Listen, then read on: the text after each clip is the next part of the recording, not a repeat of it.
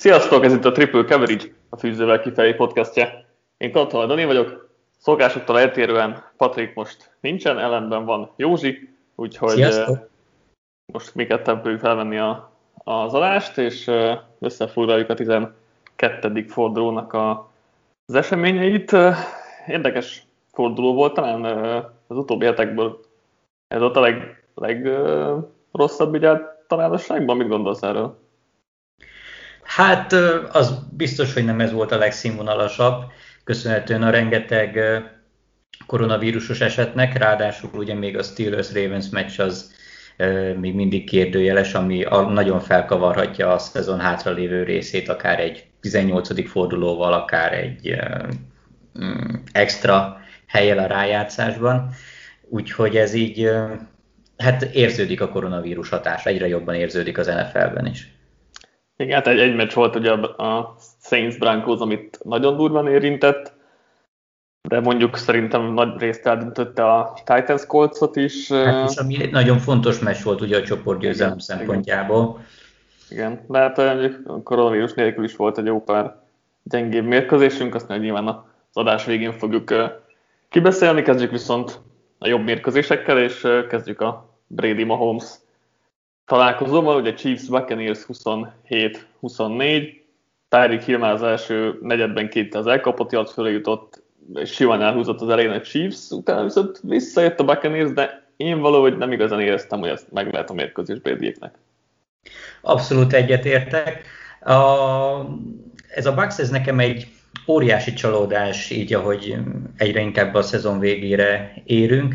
Kicsit olyan érzésem van velem, mint a Zendirit féle Dream Team-mel, ami úgy Philadelphiában állt össze, hogy nagyon jó nevek vannak, a védelem is úgy, úgy nagyjából itt működik, van egy sztárirányító, rengeteg célponttal, tehát tényleg Brady gyakorlatilag azt se tudja, hogy hová dobja, és, és, és nem működik a, a dolog. Ilyen tök esetlen, mert a gyengébb csapatokat ez sem mindig, de hogy a gyengébb csapatokat többnyire azért sikerül megvérni tehetségből, mert tényleg brutálisan erős ez a keretet, főleg offenz oldalon, itt Mike Evans, Antonio Brown is jól játszik, Gronkowski is, Brady amúgy elit szinten nyomja, úgyhogy alapvetően minden adott lenne ahhoz, hogy ez a csapat egy, egy Chiefs szintet hozzon legalább, sőt, még akár jobb is, mert a védelem szerintem amúgy jobb a, a, a védelmi jobb a tampának, de, de az offense az, az nem működik, és szerintem ez egyértelműen Bruce Arians hibája, nekem ő egy óriási csalódás, mert egy olyan offense rakott össze, ami semmiben nem segíti Brady, tehát nincsenek motionök,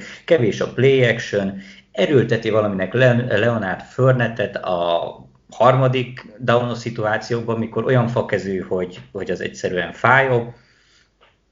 Nincsenek közepes és uh, ilyen rövid menekülő útvonalak, amikkel se, kisegíthetné Bredit, ha esetleg összeomlana a, a támadófal, csak ez a forvertikász, forvertikász, mindenki rohadjon előre, Brady meg dobálja az ilyen 40-50 yardos passzokat, amiből most is lett két interception, ráadásul úgy, hogy az ellenfél uh, térfelén voltak egyszerűen ez így nem, nem működik. És ilyenkor ráadásul még jön is, és még bele is rúg egyet Bradybe, hogy hát ott volt üresen Evans, vagy Gronk, vagy mit tudom én, bárki, erre nem dobta oda. Hát óriási csalódás. Egyszerűen az egyik legjobb támadó gurúnak gondoltuk, de nem, nem, jó, nem jó ez a, az offense, szerintem.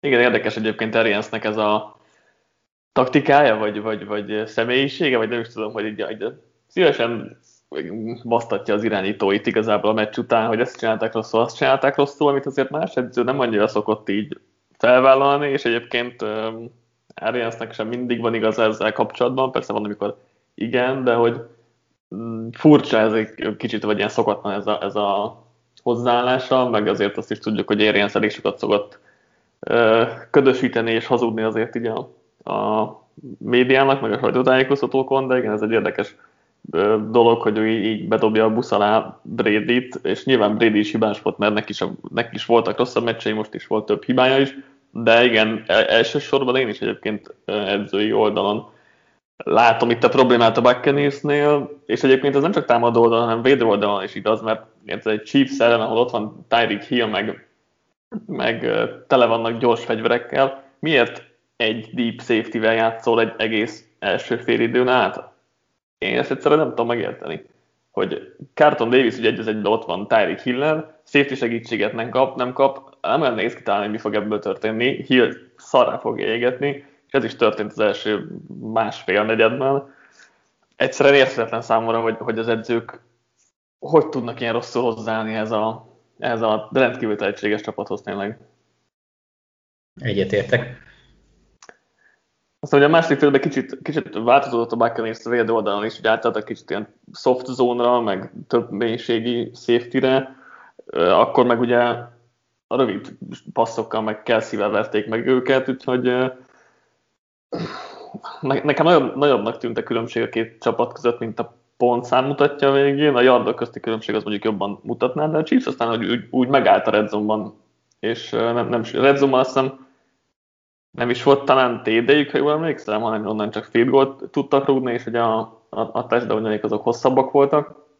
Úgyhogy ez is egy érdekes tanulság lehet a Chiefsnek, hogy azért erre oda kell figyelni, mert, mert a végén azért egy kicsit lehetett még, még izgulni, még ha tényleg úgy is éreztük, hogy azért összességében kordában tartották a találkozót. Hát igen, ez egy érdekes kérdés, hogy a, főleg a negyedik negyedben, ha jól emlékszem, volt három pántja is egymás után a, a Chiefsnek, és ugye ezután jöttek fel Bradyék, és ebből ráadásul kettő three out volt, szóval ott, ott valami nagyon, nagyon mellé ment, lehet már Andy Reid is úgy érezte, hogy ez már megvan, és akkor így már konzervatívabbakat hívott.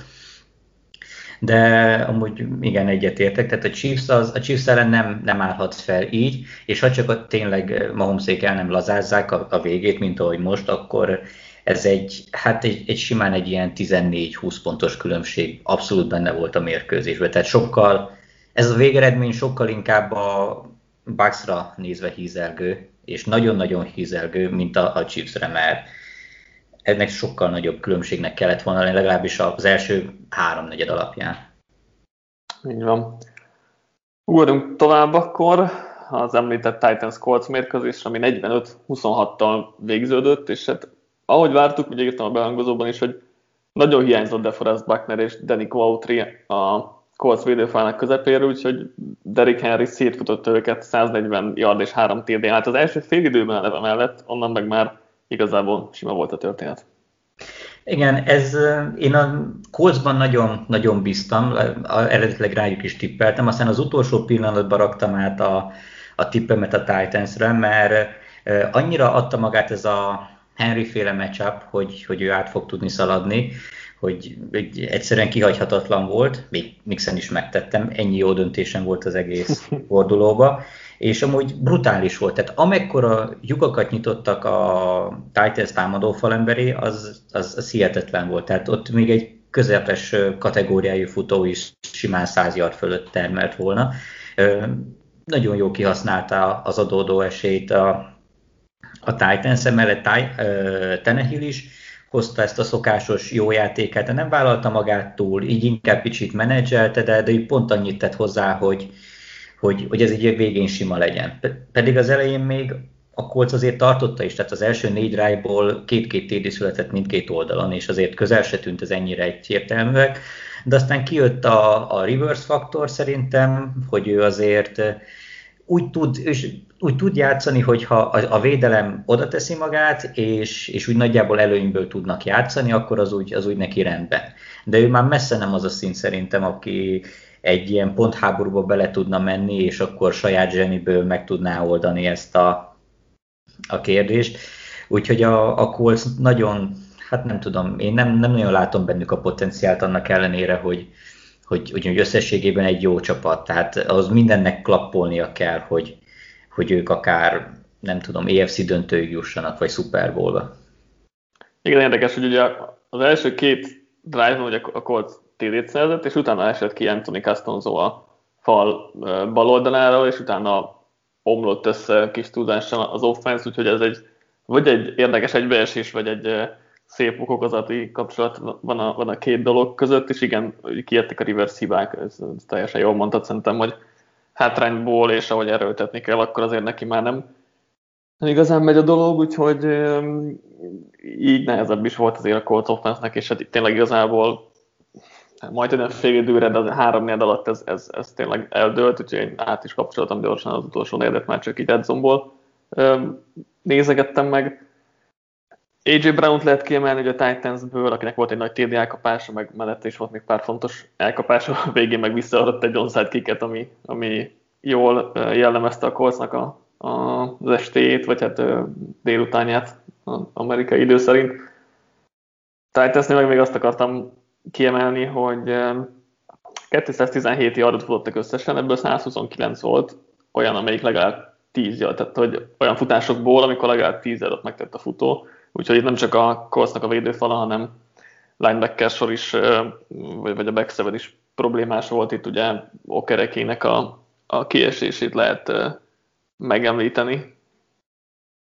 Igen, de ez a Titans az nagyon rossz matchup, és nagyon rossz jött a, a Coltsnak, de ez még így is lehetett volna sokkal szorosabb, mert azért tegyük hozzá, hogy a Titans védelme továbbra se jó. Tehát az, hogy ugye említetted Castonzo kiesését, hát ennek pont nem kellett volna zavarni a senkit, mivel hogy Tennessee-ben nincs olyan, hogy peszrás. Szerintem most se volt szekjük, vagy legalábbis nem nagyon emlékszem, hogy olyan hajdan nagy nyomást helyeztek volna a reverse-re. Egyszerűen úgy, úgy ott, ott voltak, reverse meg elrontotta. És ez azért a Titans részéről nem lesz egy olyan egyszerű dolog, ott ugye a védelmi oldalon kellene majd fejlődni, de amúgy nem hittem volna, hogy, hogy ez, hogy megtartják Tenehilt, meg hogy meg hosszabbítanak uh, Henryvel is, hogy ez egy ennyire bejön, de meg kell magam kövezni, a Titans az szerintem az EFC egyik legjobb csapata, és, és amúgy jó is nézni őket. Egyébként kettő szek volt, most itt nézem a PFF-nek az adatait, és 18-szor helyeztek nyomást uh, reverse ami az annyira nem rossz egyébként. Összességében ugye Simonsnak és Landrynek volt 5 nyomás gyakorlása abból egy-egy szek, hát igen, de úgy valamennyire látszott Castonzo kiesése, de, de igen, azért összességében nem kellett volna gondot okoznia itt, itt a, a Titans védelmének, bár azt is hozzátetjük, hogy lehet, lehet, hogy itt az év végére kicsit, kicsit belejönnek, és egy átlagos szintet fognak tudni hozni. Mm, nem tudom, én ebben a titans azért annyira nem hiszek még, hogy, hogy így tényleg Super Bowl vagy, vagy EFC döntő, tehát nekem nagyon, nagyon kolc szinten vannak, most attól függően, hogy, vagy függetlenül, hogy itt most ez egy nagy, nagy verés volt, de az első meccsükön meg ugye a Colts tudott nyerni. Mm, szerintem olyan nagy különbség nincs egyébként a két csapat között, egyiket se gondolom esélyesnek, hogy Super Bowl-ra jusson, mert azért a Steelers meg a Chiefs szerintem kiemelkedik itt a, a, az AFC-ből, úgyhogy kicsit nehéz nekem elképzelni, hogy ebből a, ezen a két csapaton kívül bárki más bejusson az AFC döntőjébe. És ugye ezzel a Titans egyébként nagyjából meg is nyerte a csoportját, mert valami 86-87 százalék esélye van most már erre a 538-nek a mm, számításai alapján, úgyhogy ez, ez nyilván erről döntött ez a találkozó. 49ers Rams 23-20, ugye egy, egy Shanahan VS McVay csatát gondolhattunk, de igazából az offenzeknek nem igazán ment a meccsen, úgyhogy a védelmek által uralt találkozó volt, és hát ugye a védelmek is tudtak pontokat is szerezni, és tényleg a defense tök jó volt nézni, az offense kevésbé.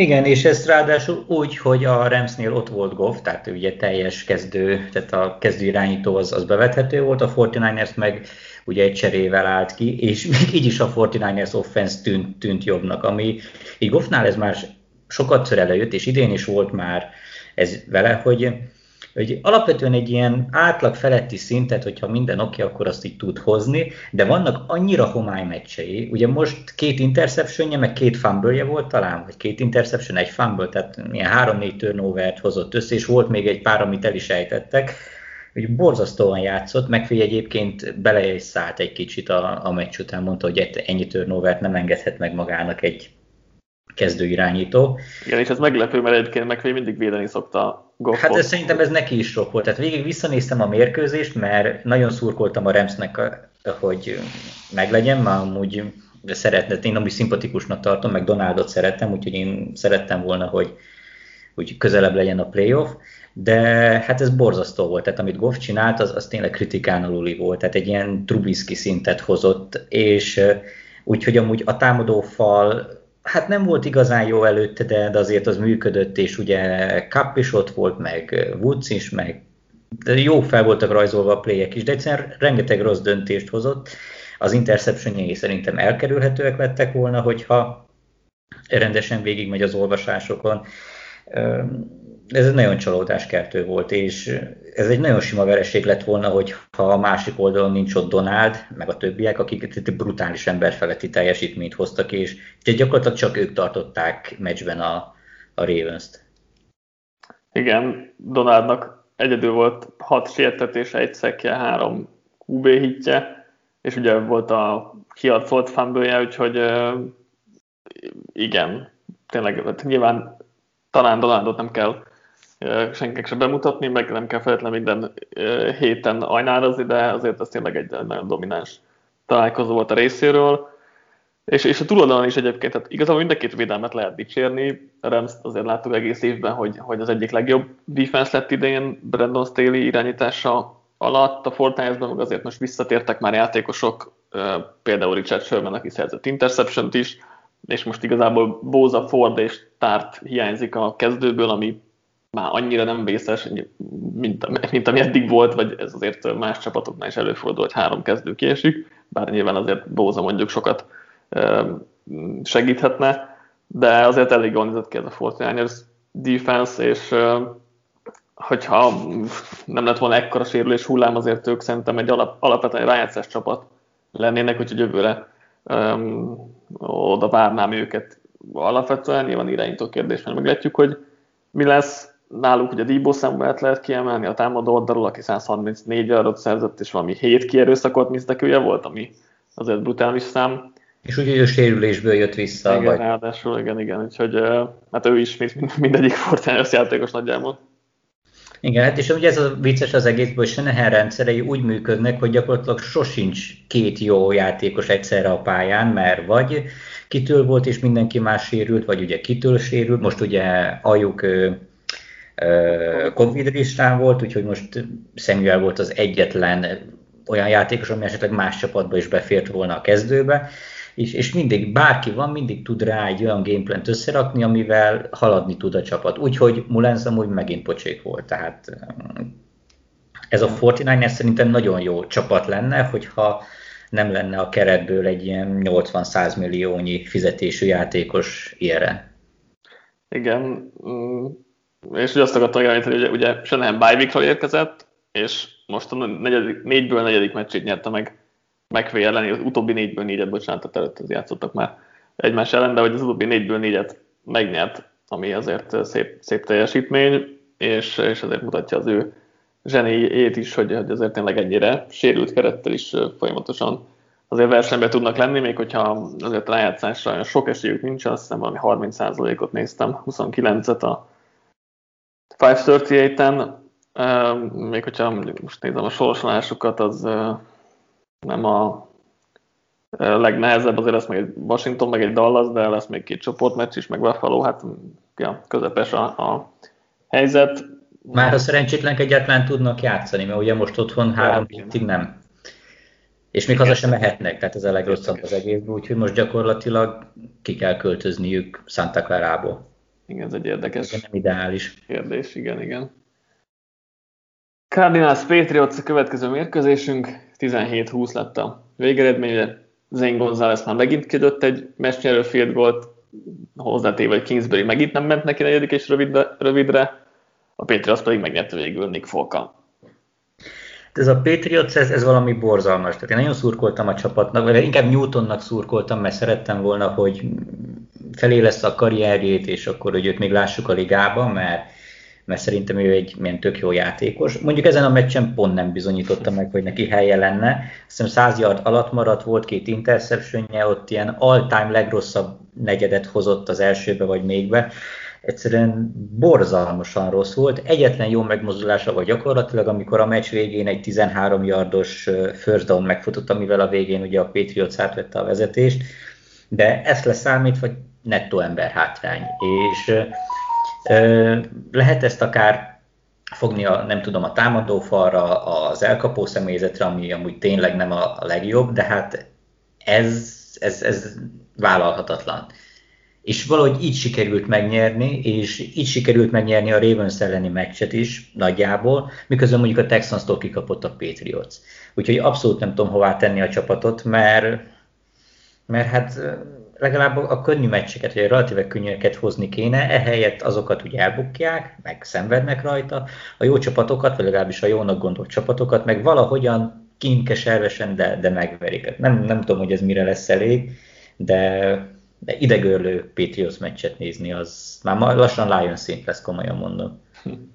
Egyébként most megnéztem, hogy Ken Newton konkrétan Kendall Hinton után a legrosszabb passing grade kapta a PFF-től ebben a fordulóban. Tehát mondom én, az, az kritikán aluli volt. Egyébként jegyezzük meg, és nem akarom én megbántani a Cardinals szurkolóit, de szerintem Murray sem volt effektíve jobb, mint Newton. Ő, egyébként, ő, ő, a, ő a negyedik legjobb értékelést kapta a fordulóban, csak passzolást figyelembe véve. Igen, hát ez a pályán nem látszott. Én 5 yardos átlaggal passzolt, hogyha ugye az összes passzot mm. veszük figyelembe. A hosszú labdái az, az rendre félrementek. A Hopkinson kívül nem nagyon tudott más megtalálni, legalábbis az én észrevételeim alapján, és nagyon sok olyan hát nem is olyan nagyon sok, de sok olyan eset volt, amikor szerintem rajta ment el a drág. És itt azért megjegyezném, hogy Kingsbury borzasztó játékokat hívott sok esetben, tehát oké, okay, hogy Murraynek szerintem nem volt jó napja, még nem tudom, milyen grédet kapott a szám szerint, hogy lehet 70-esről is lehetett már a nem mondom, 77,2. Hát mondjuk azért az se egy elit szint, de mindegy, hogy ö, van egy ilyen kvalitású irányítód, aki gyakorlatilag lábon a legveszélyesebb játékos az egész ligába, és van egy csomó olyan helyzet, hogy harmadik és rövid, negyedik és rövid valami, és hogy te olyan játékokat hívsz, már egyáltalán neki mész, amire hát amíg mindenki számít, és nem tudom, középső futás, miközben ott van Möri, akivel annyiféle trükkös játékot lehetne írni, olyan kreatív futásokat lehetne rá hívni, amikkel, amiket szerintem ez a Patriots védelem 10-ből 9-szer benyelt volna. Ehelyett ilyen tök konzervatív játékok jöttek, és szerintem megérdemelten kapott ki a Cardinals, mert ilyen, nem is tudom, ilyen semmilyen konzervatív hozzáállással nem, nem tudom, egyik csapat se érdemel győzelmet. Igen, ez Kingsbury, az, Kingsbury-re azért jellemző, hogy, hogy azt gondoljuk, hogy fiatal innovatív edző, de azért ezek a negyedik kísérletes döntések nem, nem túl jók a részéről. Mondjuk azt nem tudom, hogy Mőrinek a válla mennyire fájt, hogy mennyire féltette, hogy, hogy azért nem akarták nagyon futtatni. Ezt ugye nem nagyon tudjuk, hogy erre nem tért ki igazából senki, vagy nem árultak erre elő nagyon információt. Hogyha ez volt a, az indok amellett, hogy ne annyira futkároznak, akkor azt mondom, hogy oké, okay, de, de egyébként meg ha, ha teljesen erőle volt a válla, akkor, meg, akkor tényleg nehezen érthető, hogy miért nem futott azért többet, meg egyébként a korábbi hetekben is miért nem futtatták negyedik és egyre ahelyett, hogy megpróbálnak egy 50 akárhány yardos mezőny volt, úgyhogy igen, nyilván lehet kritizálni Kingsbury-t. Azt akarom még visszanézni majd a meccsen, hogyha, ha majd eljutok oda, hogy, hogy még egyszer meg tudjam nézni ilyen old hogy, hogy Belicsekék mit találtak ki Murrayre, mert, mert azért a Patriots defense most jó volt ez a mérkőzésen, és azért idén nem ezt szoktuk meg tőlük. Gilmore elég jól védekezett, Hopkinson is, és azért tényleg Murrayt egész jól sikerült kordában tartani, még hogyha azért volt egy pár drop is az elkapóktól. Igen, uh, Gilmore szerintem nagyon sokat tett hozzá, ő egy az egyben végig uh, Hopkinson volt, és szerintem a legtöbb párharcát meg is nyerte. Uh-huh és így ez sokat dobott rajta, és amúgy Gilmore eddig, mikor véletlenül pályára került, akkor úgy nem volt jó, vagy, vagy inkább ilyen közepes szintet hozott. Most a tavalyi formájában játszott, és hát szerintem egy, egy jó corner az, az azért tud hozni ennyit, pláne úgy, hogy a, a Cardinals legjobb játékosa azért mégiscsak Hopkins is, hogyha őt limitálod, azért az egész offense-t relatíve könnyű limitálni, pláne hogyha még valahogy a futást is sikerül megfogni.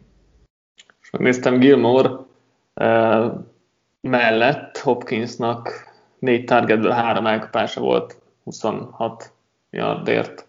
Hát ez nem valami sok.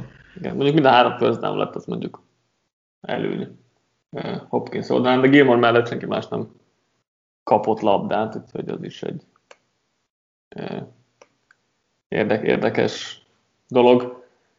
Azért Hopkins ugye kapott uh, targetet Bentley, meg JC Jackson, meg Teres Hall mellett is, nyilván azok kevésbé ugye emberezős játékok voltak. Egyik csapat sem lépte át egyébként a 300 támadójárat, azért ez is sok mindent elmond a mérkőzésről és a két támadósorban, amelyik azért nem szórakoztatott feltétlenül minket egész délután este. És ez egyébként inkább a Cardinals részéről meglepő, mert azért ennél többet vártunk volna tőlük. Newtonéktól gyakorlatilag szerintem ez lesz az elvárás az utol, a következő pár meccsre is, hogy futnak, futnak, jön össze amennyi jön, és a Newton nem adja el a labdát, akkor akár még szorosak lehetnek a meccsei, de én most már teljesen elengedtem a Patriotsot. Tehát ezzel a Newtonnal, meg ezzel a, ezzel a gameplannel nem, nem nagyon látok már bennük komoly potenciált arra, hogy ők majd egy huszáros hajrával bejutnak a rájátszásba. Hát azt mondta, eddig sem volt igazán reális, ez a Patriots nagyjából, nagyjából hát- erre képes, erre a nagyjából 8-8 körüli mérlegre, most lehet 7-9 lesz, vagy majd meglátjuk, mi lesz pontosan a történet vége, de se nem tankolnak, se nem, tud, se nem tudnak a playoffért menni, úgyhogy ez valamilyen szinten ez volt szerintem várható, és, és akkor végül is ez igazolódott be. Cardinals meg azért kezdett aggódni kicsit talán, mert most már csak 52% az esélyük a playoffra a 538 szerint, úgyhogy oda kell még a végén magukat tenni. Nyilván egy, egy Giants meg egy Eagles elleni győzelem az sokat jelenten, az konkrétan már 75%-ra emelni az esélyeiket, úgyhogy nyilván lehet, lehet még ezen javítani, de, de azért most már nem férnek bele ilyen beleségek. Saints Broncos 31-3. Hát ez, a leg... ez, ez a jobb meccsek között van nálad? Hát ez, a, ez egy különleges mérkőzés volt, inkább azért hoztam, azért hoztam ilyen elől, most az ötödikként, azt hiszem. Ez szerintem az a legkülönlegesebb mérkőzés az egész hétvégén, és az elején azért érdekes volt, meg kíváncsi voltam, aztán a másodikra már inkább szörnyűködtem, de, de persze ez nem meglepő, hogyha egy gyakorló csapatos elkapónak kell irányítania. Hát ugye itt a Brankosnál az volt a helyzet, hogy ha jól emlékszem, Ripien pozitív koronavírus tesztet Driscoll volt szerintem. Vagy Driscoll, de, tehát valamelyik irányító pozitív tesztet produkál, és a másik három irányítóval együtt, aki még a rosteren volt, gyakorló csapatossal együtt, ők úgy együtt bandáztak meetingeken, minden, és természetesen egyikükön se volt maszk, úgyhogy miután ez kiderült, és amúgy állítólag nem is voltak nagyon együttműködőek a kontaktkutatás során, tehát a lehetőleg rosszabbul viselkedtek.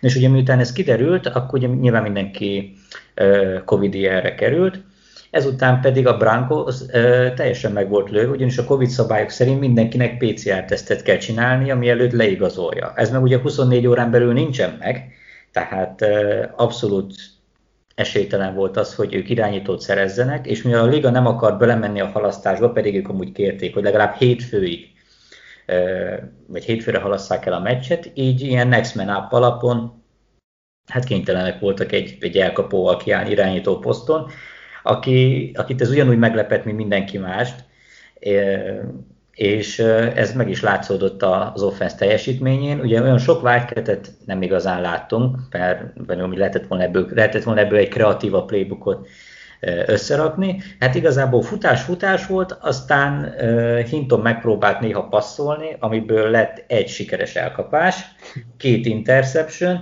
meg ezt leszámítva nagyjából úgy passzolt volna, és ez nem fellengzőségből vagy bármiből, mint bárki az utcáról, akit ott, akár mint én. Tehát egy öt yardra lévő elkapót én is félre tudok dobni hat yarddal. Tehát ez, ez egészen biztos, hogy erre bárki képes itt pedig teljesen meg volt lőve a Broncos, annak ellenére, hogy a védelem úgy tök jó volt szerintem.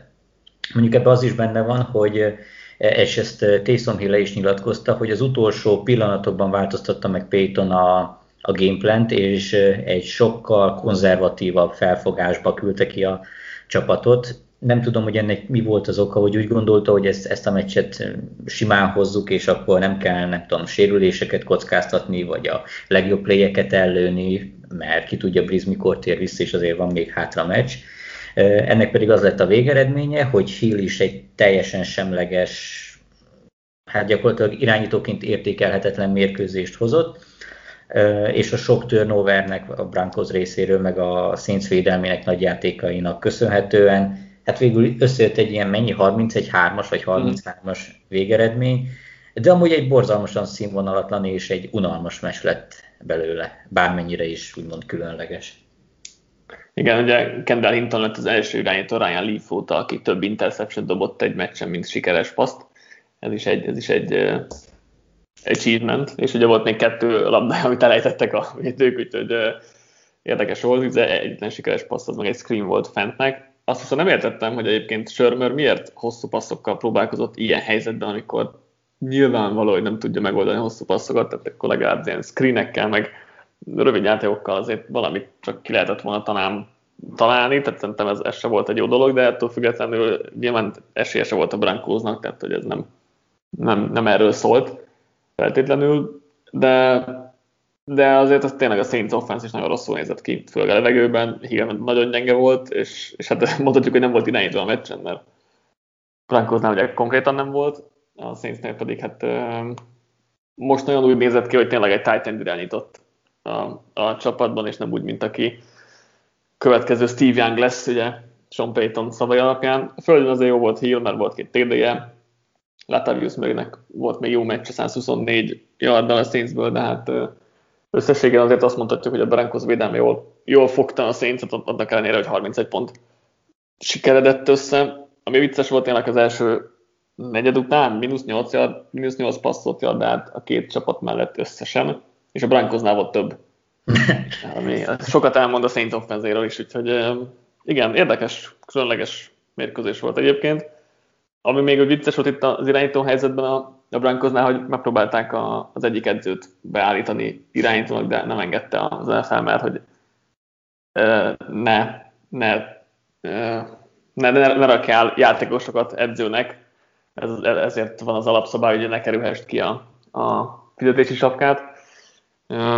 Ez is egy érdekes ajánlat volt egyébként. Hát, ha már ott van, akkor elvét igazán be lehetett volna küldeni, ő legalább magas. Aztán... Ha mit gondolsz erről a nem halasztunk, nem halasztjuk el ezt a meccset, és ha ilyen hülye voltál, akkor, akkor megszívtad mm, policy az NFL-től.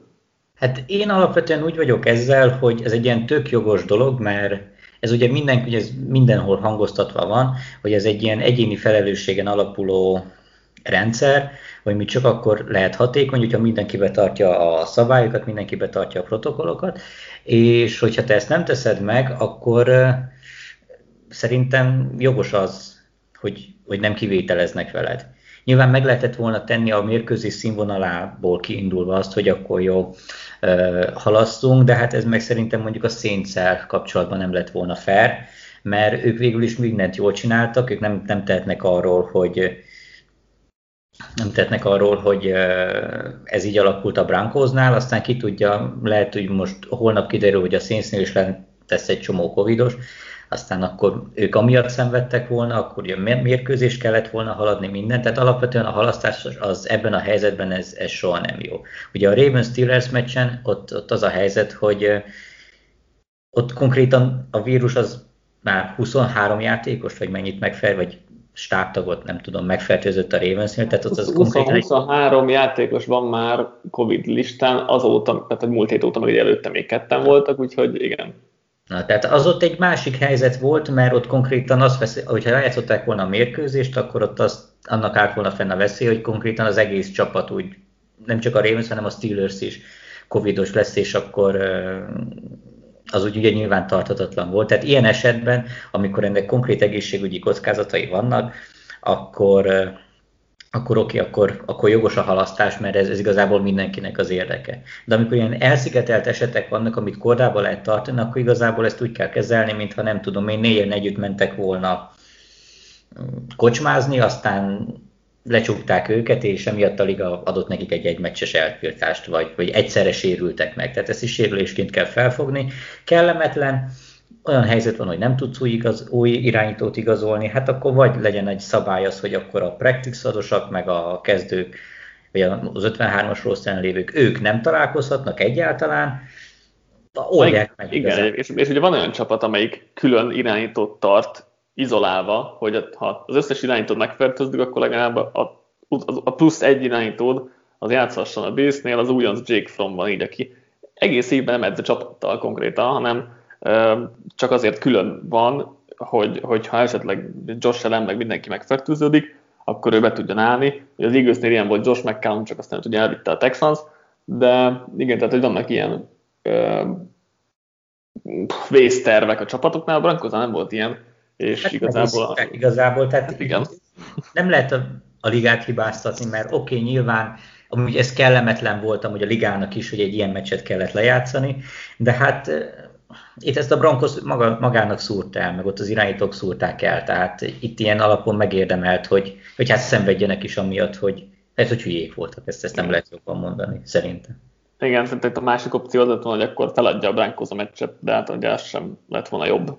Most, ha, most ho, hova tolod el a meccset? Most el tudod hétfőre, nem lett volna jobb a helyzet, mert, mert most ki, jobb hát, irányítod. Esetleg tudsz hozni valakit valahonnan, tehát az is milyen lesz. Tehát hogy effektíve nem változtatott a, a végeredményen szerintem, meg, meg mondom, a halasztás alapvetően nem, nem egy jó dolog így hosszú távon, tehát mert ott akkor mindig kerülhetnek elő újabb fertőzöttek, akkor megint, megint, tehát ez, ez így ilyen önmagát generáló dolog, tehát ez, ezen jobb túlesni minél előbb. A Ravens lesz érdekes, ugye ott tényleg, hogy a fél, konkrétan a fél keret nem fog tudni pályára lépni a Steelers-en, amennyiben meg tudják rendezni a mérkőzést, ez valószínűleg ma éjszaka fog kiderülni, mert ma is ma akart edzeni a Ravens, de az NFL azt mondta, hogy délelőtt nem, majd csak délután, amire kiderülnek a ma reggeli teszt eredmények.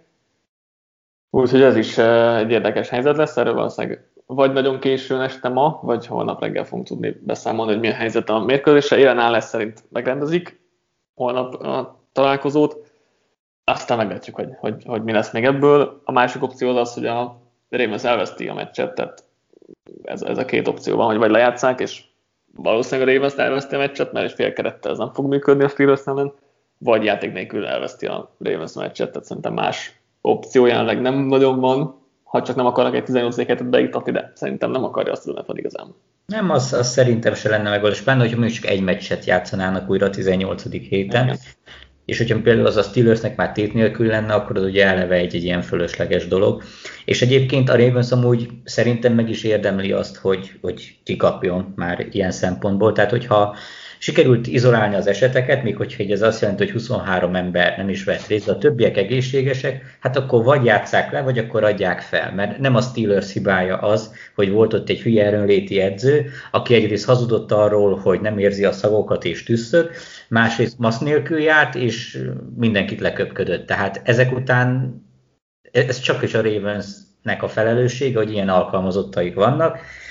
Oké, okay, nyilván most szerencsétlen Lamar Jackson, meg a többiek is, akik emiatt szenvednek, de hát még ő alkalmazottjuk, miattuk alakult ki ez az egész helyzet, más nem tehet róla.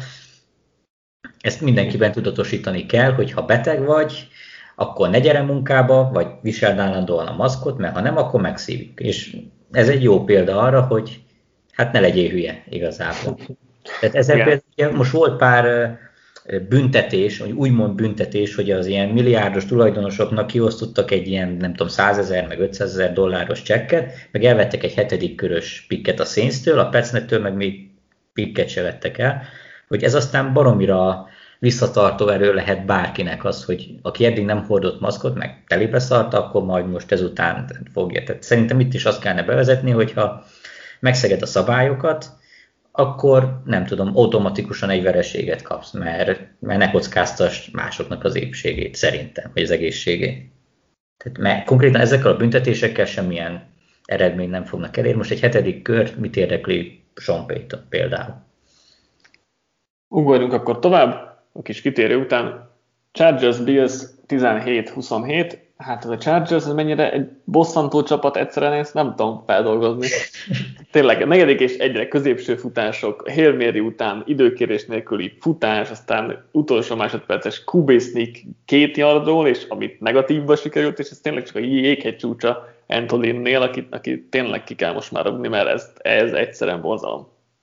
Hát az, hogy a Chargers a legcsokre csapat a ligában, ami az elmúlt, erről írtam egy statisztikát, hogy csak már nincs meg a fejemben, hogy nem tudom én, 15 meccset vagy 19 meccset bukott el úgy, hogy, hogy egy labdabirtoklásnyi különbséggel az elmúlt két évben, és ez, ez csak is kizárólag edzői felelősség, mert hogyha kiengedsz a végén, ha nem a jó játékokat hívod, ha rosszul menedzseled az órát, például amit most a Bülszen, amikor az összes létező edzői hibát elkövette. És amikor megkérdezték tőle, hogy miért nem kért időt, azt mondta, hogy hát nem tudom, hát úristen, hát legalább találnak ki valamit, hogy ez volt a taktika, vagy valami, de hát ez, ez meg a, ez meg a lehető legrosszabb a, az egészbe. Oké, okay, a végén a Kubis Nikra azt mondta, hogy ez egy ilyen félreértés volt, egy miscommunication, és emiatt sikerült, de hát ez, ez, az, ez a Chargers, ez egy jó csapat, és pláne úgy, hogy uh, Herbert baromi jól játszik.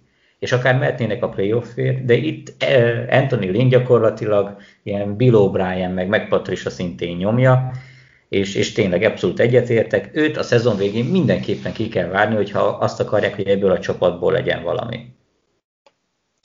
Így van, egyértelmű, mert szerintem nincs jelenleg rosszabb csapat, amelyik nincs, nincs másik csapat, amelyik rosszabbul menedzselni az órát és a szituációs focit, mint a Chargers jelenleg, és ez, ez, ez óriási probléma, és sokkal több tényleg ebben a csapatban.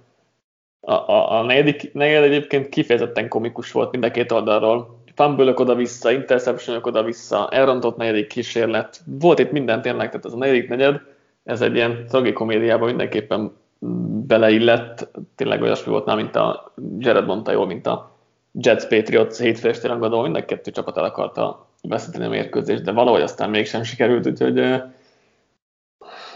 tényleg rossz volt nézni azt a, azt a negyedik negyedet, vagy ha mást, hogy nézzük, akkor szórakoztató volt nézni, mert egyébként nevetni azért jót lehetett rajta. igen. De, de igen, tehát azért nehéz, nehéz így komolyan menni.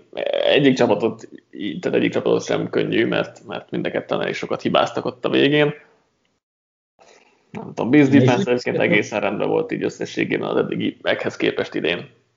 Hát igen, és pedig úgy, hogy amúgy ez egy tök jó nevekből álló egység mind a két oldalon, hmm. hogy már ideje volt, hogy valamit villancsanak. Még a bills kapcsolatban akartam azt mondani, hogy úgy tűnik ellen nem tudja tartani ez a négy nagyon jó, négy nagyon rossz, négy nagyon jó meccset, mert ugye még legalább két jó meccsnek kellett volna jönnie.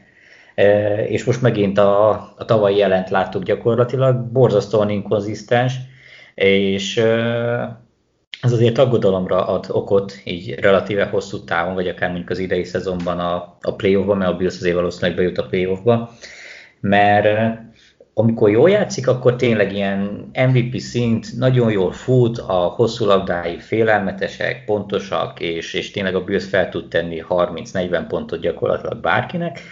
Ha meg nem, akkor meg jönnek a fumble jönnek az interception így megrakadnak 200 total yard alatt. A futás egyébként nem különösebben működik idén, ami lehet ez egy probléma lesz, még inkább, hogyha mondjuk ellennek rosszabb napja van.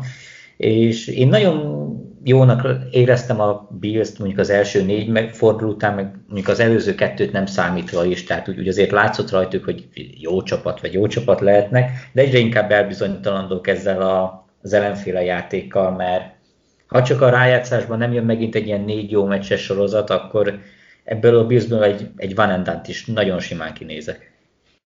Igen, hát benne lehet, benne lehet ez, ez bőven.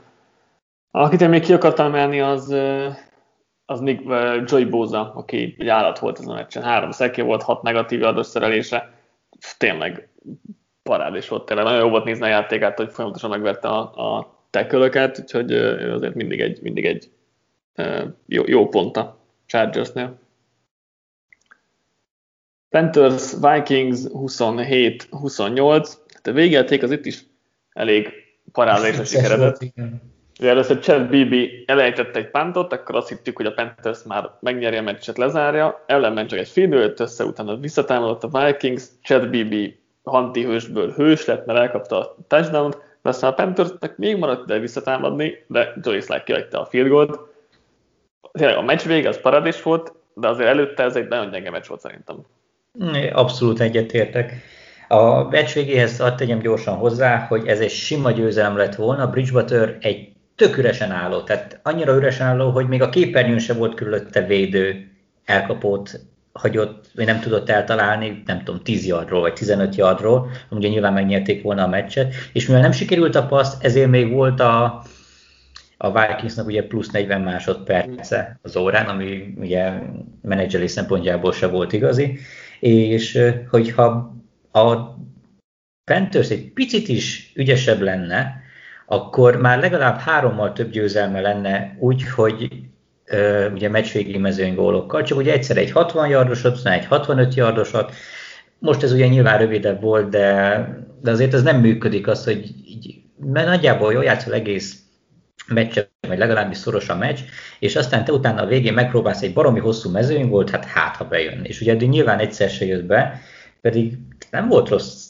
azért ez a csapat. Oké, okay, a Vikingsból hiányzott TLN, és Jeff Felton hiába nagyon jó, tehát szerintem a legjobb újonc elkapó idén, de egymaga kevés. Kukot sikerült limitálni, meg talán egy picit sérült is volt, tehát ez a Panthersnek szerintem abszolút hoznia kellett volna, de Bridgewater nem játszott jól, több olyan rossz passza volt, ami szerintem TD-t ért volna. A Vikings meg hát ilyen mindegy-mindegy alapon végigment a pályán, és hát valahogyan behúzta a győzelmet, úgyhogy megint élhet a remény, hogy azt hiszem 5-6-os mérleggel állnak, hogy még valahogy a hetedik helyet el tudják csípni. Szerintem abszolút esélytelen, de, de így él az esély. Pláne úgy, hogyha megint lesznek olyan meccsék, amikor Kazinsz egymás után két playben, vagy azt hiszem a másodikban nem Kazinsz volt, de a lényeg az, hogy egymás után két playből fumble six engedni, az hát az elég botrányos. Igen, és, és pont azért nem értek teljesen egyet azzal, hogy tehát szerintem ez, itt, ezen a meccsen a Vikings volt a jobb csapat, mert, mert a Panthersnek azért túl sok minden nem sikerült ezen a mérkőzésen. Ugye volt a két fumble térdép, tök jó, szép dolog, meg minden, de azért nem feltétlen a, csapat erősségét mutatja, hogy ez így, ez így összejött. Nyilván Jeremy Csint ez nem érdekel meg, hogyha a Panthers nyert volna, az sem érdekel senkit. De, de hogy azért itt két védő TD volt, az offense tényleg annyira azért nem ment. Volt Bridgewaternek egy hosszú labdája a DJ Moore felé, amit tököresen volt az elkapta, és nem találta meg. Um, úgyhogy igen, Bridgewater nem játszott jól, a Vikings jobb volt szerintem, Cousins is jobban irányított, nem mondom, hogy egy világverő alakulat volt, mert, mert nem erről van szó, de most, most nekem a Panthers volt inkább csalódás ezen a mérkőzésen, és tényleg, ha nincs ez a két védőtér, akkor egy sima vereséget volna alapvetően. Csak a Vikingsnak meg egész szezonja ilyen, igazából rengeteg hibával játszanak, és folyamatosan nehéz helyzetbe hozzák magukat, úgy pedig még nem egyszerű. Gyakorlatilag ez már a Vikings játéknak a része idén, ami szerintem meglepő, mert a keret összességében még mindig jó, de valahogyan nagyon nem jön ki a lépés semmilyen oldalról. Igen, a Vikingsnak most ilyen 30% körül esélye van. Hát nem lesz egyszerű, mert Mm, most, ahogy így nézegetem, hogyha papírforma szerint hozzák mondjuk a Lions, a Bears és a, a Jacksonville elleni meccseket, akkor fognak úgy állni, hogy ilyen 50% körüli mérlők, de hogyha vagy a Buccaneers vagy a saints meg tudják venni valahogy, akkor azért nagyon jó esélyek lesz a playoffra. Hát az, az azért bravúr, bravúr kellene a részükről. Hát de aki a Cowboys-tól is kikap. Hát igen. igen az, ez egy fájó vereség volt, mert ha az meg lenne, akkor azért uh, jól nézhetnek ez a Vikings a playoffot figyelembe véve, főleg, hogy azért a Cardinals is botladozik kicsit. Lépjünk tovább a vasárnap esti rangadóra, Bears Packers 25-41, Packers gyorsan bekezdett három touchdownnal, Rodgers parádés volt, Trubisky pedig szörnyű. Hát ezzel nagyjából össze is foglaltad a mérkőzést. Tehát Rodgers MVP szinten játszik, nem passzolt sok yardot, de amikor passzolt, az mind jó helyre ment, és TD-ket ért. Tehát ez az ilyen tipikus Rodgers szezonnak néz ki, amikor olyan 4000 yardot nagyjából éppen, hogy megcsipi, de lesz vagy 40 touchdownja, meg mellé 5 interceptionje, és tehát eszméletlenül jól játszik, ami meg is látszik a, a csapaton. A támadófal kiváló volt körülötte, hiába volt ott meg gyakorlatilag semmilyen nyomás, meg nincs, abszolút semmilyen nyomást nem tudtak generálni. Mondjuk itt jegyezzük meg, hogy Higgs meg nem tudott játszani, úgyhogy ez, ez viszont a fal belsejében ez, ez nagyon látszott, tehát a Packersnek a futójátéka is működött. Így, ha most engem megkérdeznél, akkor azt mondanám, hogy ebből a védőfalból nem meg, hanem Higgs a, a legfontosabb, vagy a legjobb játékos, mert hogyha ő nincs, akkor látványosabban rosszabbul teljesít a, az egész egység. A, ezen kívül, hát ugye, ahogy te is mondtad, Trubisky az, az botrányos volt. Én nem hittem volna, hogy Folsnál lehet rosszabbul játszani, vagy legalább azt a szintet nem megütni, de Trubisky szörnyű volt. Tehát az interceptionjei, azt, azt nem is tudom, hogy kiket látott. Amikor triple coverage bedobta úgy, hogy a, tehát ott csak zöldmezesek voltak, és a, a saját csapattárs az teljesen le volt maradva, tehát így nem tudom, hogyha még két másodpercig fut ért volna oda, én nem tudom, hogy ő, ő, ő mit látott. És az első rész egyébként, hogy a double coverage volt, de konkrétan úgy, hogy A két, két, az első double volt, a harmadiknál triple, tehát jól mondtad. Ja, akkor... Vagy, vagy lehet, folyton már, már nem is tudom. De hogy a másiknál, amikor double coverage volt, konkrétan az elkapója mellett fél centire állt két Packers védő, tehát nem is értem, hogy ezt mit gondolt itt hát ez mintha vakon dobta volna el, és ráadásul, ami mindig szokás mondani, hogy neki olyan nagy előnye az, hogy ő olyan atletikus, már mondjuk forszal szemben, hogy legalább ennyivel hozzá tud tenni, hát most az se volt. Tehát abszolút tényleg ember hátrány volt, és Forsz nem játszott jól, tehát abszolút nem játszott jól, de ennyire kilátástalanul, ennyire kilátástalan a Bears offense idén még nem volt. És sikerült elérni azt, hogy 5-1-es kezdés után most 5-6 talál a csapat, és ilyen leolvadásra a történelemben csak egyszer volt, például még az 1960-as években. Úgyhogy eh, ahhoz képest, hogy milyen jól indult ez az egész, és szinte biztos playoff részvevőnek tűnt a Bears, most gyakorlatilag ott tartanak, hogy egy szinten vannak a vikings és a Vikings jobb formában van, és az egymás elleni meccsükön sem ők lesznek a favoritok. Úgy van. A Packers pedig zsinórban, vagy nem zsinórban, de idén már hatodjára tett fel 35 pontot a táblára, úgyhogy az, az uh, elég jól néz ki. Érdekes hogy a draft helyezések szempontjából, hogy jelenleg ugye a Vikings a második a csoportban, de, és ugye Chicago a harmadik, mert a tiebreakerek úgy alakultak, de a Vikingsnak jelenleg jobb a draft pozíció egyel, mint a Bearsnek, ugye a, a draft pozíciónál csak a sorsolás erősség számít mm. tiebreakerként, ugye ez egy ilyen kis érdekesség. Raiders Falcons 6-43. Hú, a Raiders ugye 4,2-es átlaggal játszott az egész meccsen, tehát játékoként ennyit tettek meg, és ötször adták el a labdát, úgyhogy így nyilván nem lehet nyerni, de, de ez egy óriási verseny volt. Hát ez az, és ugye ezt a meccset volt szerencsém teljes egészében, tehát így reklámokkal mindennel együtt végig szenvedni. Az utolsó, utolsó négy meccsből hármat, háromnak tért az összefújlóját, úgyhogy és ráadásul igen, tehát még ez, de alapvetően amúgy jók voltak, a több esetben jobbak voltak, tehát így ezért jó volt nézni, de ami most volt, én nem tudom, hogy Gruden mit gondolt, hogy oké, okay, ez egy béna Falcons, úgyis megverik magukat, ugye erről volt a cseten egy csomó vicc, hogy most gyura nagy fordításra a, a Raiders, de ez egy olyan gameplannel érkezett, ami, ami nem tudok megérteni. Ugye megnézzük például a Chiefs elleni meccset, hogy jönnek a hosszú passzok, kreatív játékhívás, minden patent. Erre itt van a Falcons, aminek a védelme kb. a legrosszabb, vagy a második legrosszabb az egész ligában, különösen passz ellen. Erre mit csinálnak? Első is hosszúra, check down pass, nyilván vagy hátra mennek, vagy két yardot előre, utána ugyanezt másodikra, vagy futnak, majd harmadik és hosszúra megint. Egy check, tehát ezt nem értem, hogy hogyan lehet úgy playbookot összerakni, ami arra épül, hogy rövid passz, és majd abból haladjunk 10 yardot. Tehát ez, ez egy teljesen botrányos.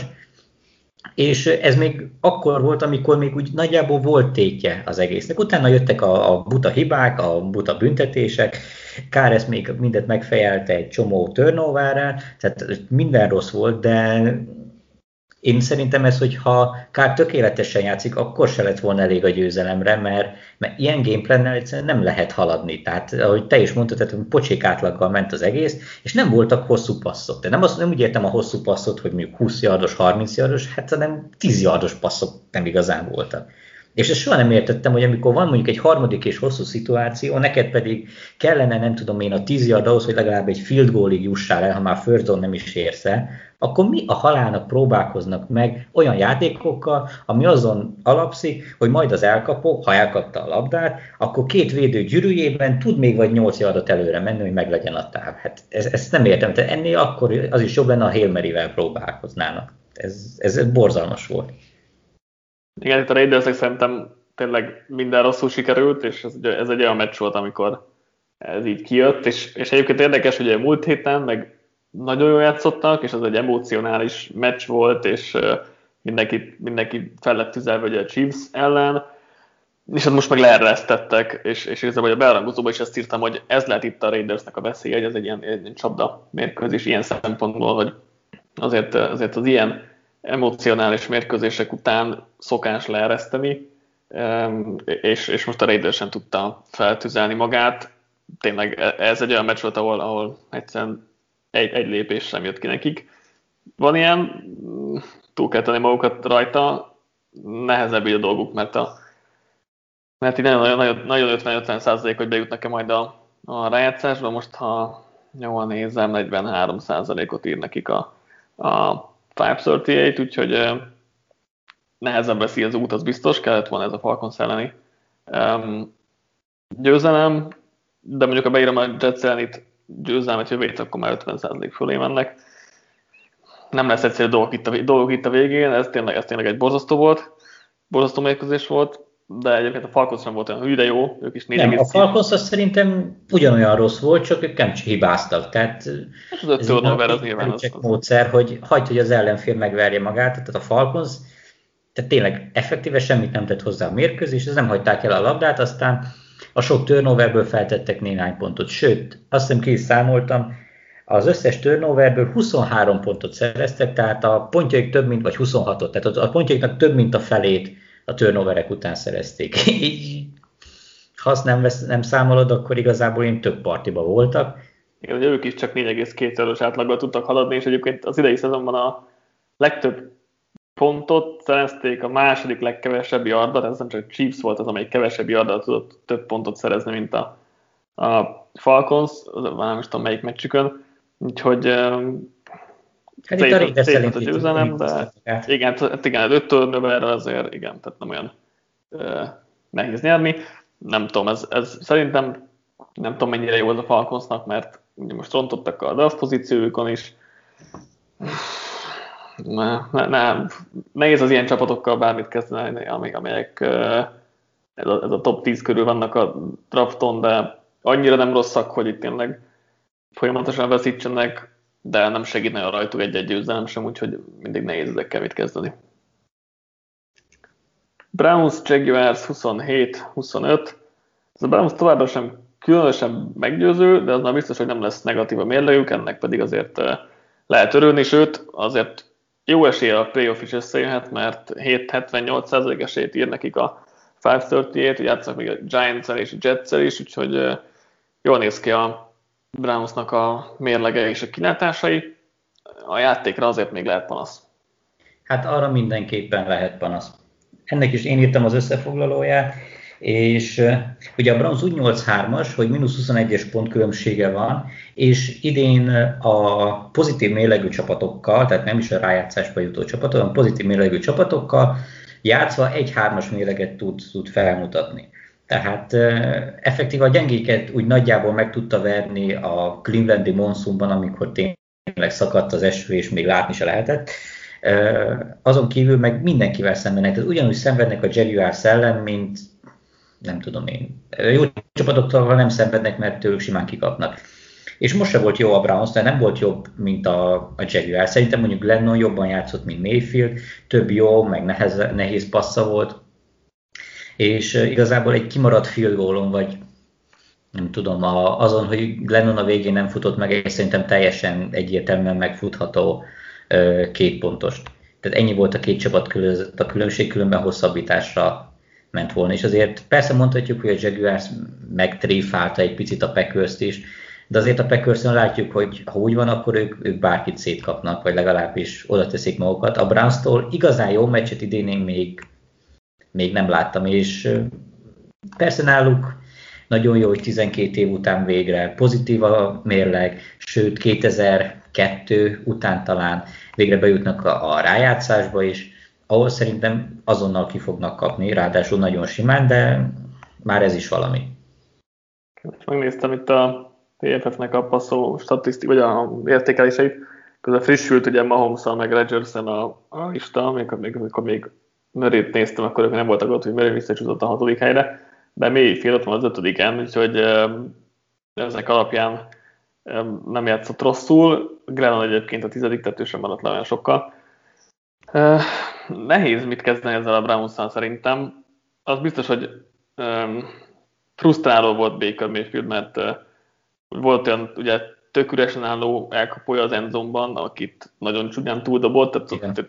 8, méteren, 8 méteres körben nem volt ugye senki. Uh, nem tudom még őt mindig hová tenni, mert az első évet tényleg olyan parádés volt, hogy azt hihettük, hogy nagyon jó lesz, aztán igen, volt két rossz éve idén meg, vagy egy, egy, egy rossz éve, már számolni is tudok, majd, vagy már, igen. És uh, idén meg, idén meg ilyen nem tesz hozzá semmit igazából a játékhoz, és így, így nehéz őt értékelni, mert ilyen nagyon durván szar meccsei sem nagyon vannak, egy-kettő azért volt szezonban, de jó meccsei meg, meg egyáltalán nincsenek. Most a Bengál szene jó volt, de hát érted, azért az hát nem olyan nagy, nagy teljesítmény. Hát most kb. azon a szinten van szerintem, vagy azon a szinten játszik, amivel lehet sokáig jutni a rájátszásban, abban az esetben, hogy a csapat körülötte 120%-ot nyújt. Nyilván, hogyha mondjuk Mázgeret visszajönne, akkor megint jó lenne a Peszrás, és hogyha egy picit kreatívabb lenne az offense, például nekem továbbra is érthetetlen, hogy mondjuk Austin Hooper milyen limitáltan mondják csak be a, a passzjátékban, miközben... Mert, mert nem, egy, nem egy jó titan, ezt megbeszéltük nyáron. Hát, nem is ennyire rossz, hogy meccsenként két targetet kapjon, azért ennél nála rossz a titan is nagyobb arányban vannak bevonva, és szerintem amúgy nem olyan rossz, de, de lényegtelen, tehát alapvetően amúgy lehetne ezen a csapaton fejleszteni, és hogyha a Browns összességében jó lenne, tehát mondjuk a védelem hozna egy ilyen top 10-es szintet, és ugye a futójáték is működne, ami szemmel láthatóan működik, pláne így, hogy Chubb visszatér. Így, így azért van, vagy lehetne benne potenciál, és akkor Mayfield már azon a szinten van, hogy nem akadály, de, de hogyha mondjuk hátrányba kerülne mondjuk az első playoff meccsen a csapat, akkor én nagyon nem látom azt, hogy, hogy Mayfield képes lenne arra, hogy akár egy 7 pontos hátrányt ledolgozva győzelemre vezesse a csapatát. Tehát, Igen, ő most... Csalódás ilyen szinten, már maga Mayfield játéka. Én ennél többet vártam az első éve után, amikor Igen. utána Hugh Jackson kivágták, akkor ő, ő tényleg ilyen top, top 5 szintet hozott. Legalábbis, a, a, ha jól emlékszem, akkor a PFF is top 5-ös értékelést adott neki, nem tudom, 6 meccs alapján ami nyilván ugye ilyen lehet ilyen kiugró eredmény, tehát hosszú távon nehéz ezt fenntartani, de ennél a közepes, langyos, semmilyen teljesítménynél azért hát szerintem mindenki kicsit többet várt tőle. Igen, igen most azon a szinten van, mint mondjuk Garoppolo meg Goff, hogy, hogy egy top csapattal el, el lehet vele jutni a playoffba, mert nem feltétlenül rontja el, de hogy extrát sem nyújt hozzá, elmenedzsel a játékot, csak tényleg úgy igazából többet vártunk tőle, vagy többet reméltünk tőle. A, úgy védelem meg ugye nincs meg hozzá azért, hogy, hogy ennyire jó legyen a csapat, tehát ezért a secondary az, főleg, hogy Denzel Ford nem játszott, azért az eléggé sebezhető, meg hát igazából Browns védelméből a két legjobb játékos nem játszott, ugye Miles Garrett és, és Ward, így, így azért nyilván nehezebb a helyzet. A, Jaguars viszont meglepően kompetitív volt most is, meg ugye múlt héten a Packers ellen is, a zsiráfnyakú Glennon visszajött, és hát jobb is volt Lutonnál, az egyértelmű volt. Yeah.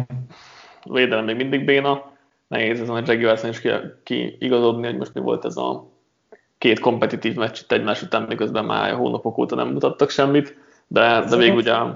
Igen? Nem, nem, csak az a fura, hogy igazán nem tudod megmondani, hogy a Jaguars mitől kompetitív akkor, ahogy te mondod, hogy mitől olyan, olyan jó, mert hogy Peszrások például egyáltalán nincs, pláne úgy, hogy Josh Allen nem is játszik. Védelmük nincs az egy Robinson bír futni, ő amúgy tényleg le a kalappal előtt, ahhoz képest, hogy draftolatlan volt, és sokan nem is vártak még, hogy a roster, és ehhez képest már valami ezer yard környékén jár, tehát ő, ő tényleg nagyon, nagyon ügyes, de most például nem volt csár se az offenszben. Tehát a legjobb elkapója nélkül a hát papíron akkor ezek szerint a harmadik számú irányítójával, így ilyen tök jól nézett ki ez a Jaguars, és tényleg nem, nem, nem tud egyszerűen megmondani, hogy, hogy miért. Vannak ilyen napjaik, amikor úgy, úgy vagy az ellenfél nagyon leeresztett, vagy nekik jön ki úgy nagyon a lépés, de, de úgy, úgy meg tudnak fricskázni, vagy legalább szorítani, vagy szorosabbá tudják tenni az eredményeket. Nem tudom. Alapvetően nem biztos, hogy annyira rossz ez a csapat lehet, hogyha Meronit végre kivágják, és jön ide egy egy kicsit is jó edző, akkor, akkor lehet, hogy a Jaguars hirtelen középcsapat lesz jövőre, és akkor tudom én, ha találnak egy irányítót, akkor ott lehetnek a playoff közelében, de tényleg teljesen kiismerhetetlenek. Igen, ugye a manager Colbert kivágták, és hát jó eséllyel Máron is megy utána majd a szezon végén. Szerintem egész kívánatos lesz itt a Jaguarsnak a general manageri pozíciója, mert sok a pénz, sok a pick, ráadásul magasak is, két első körrel, két második körrel.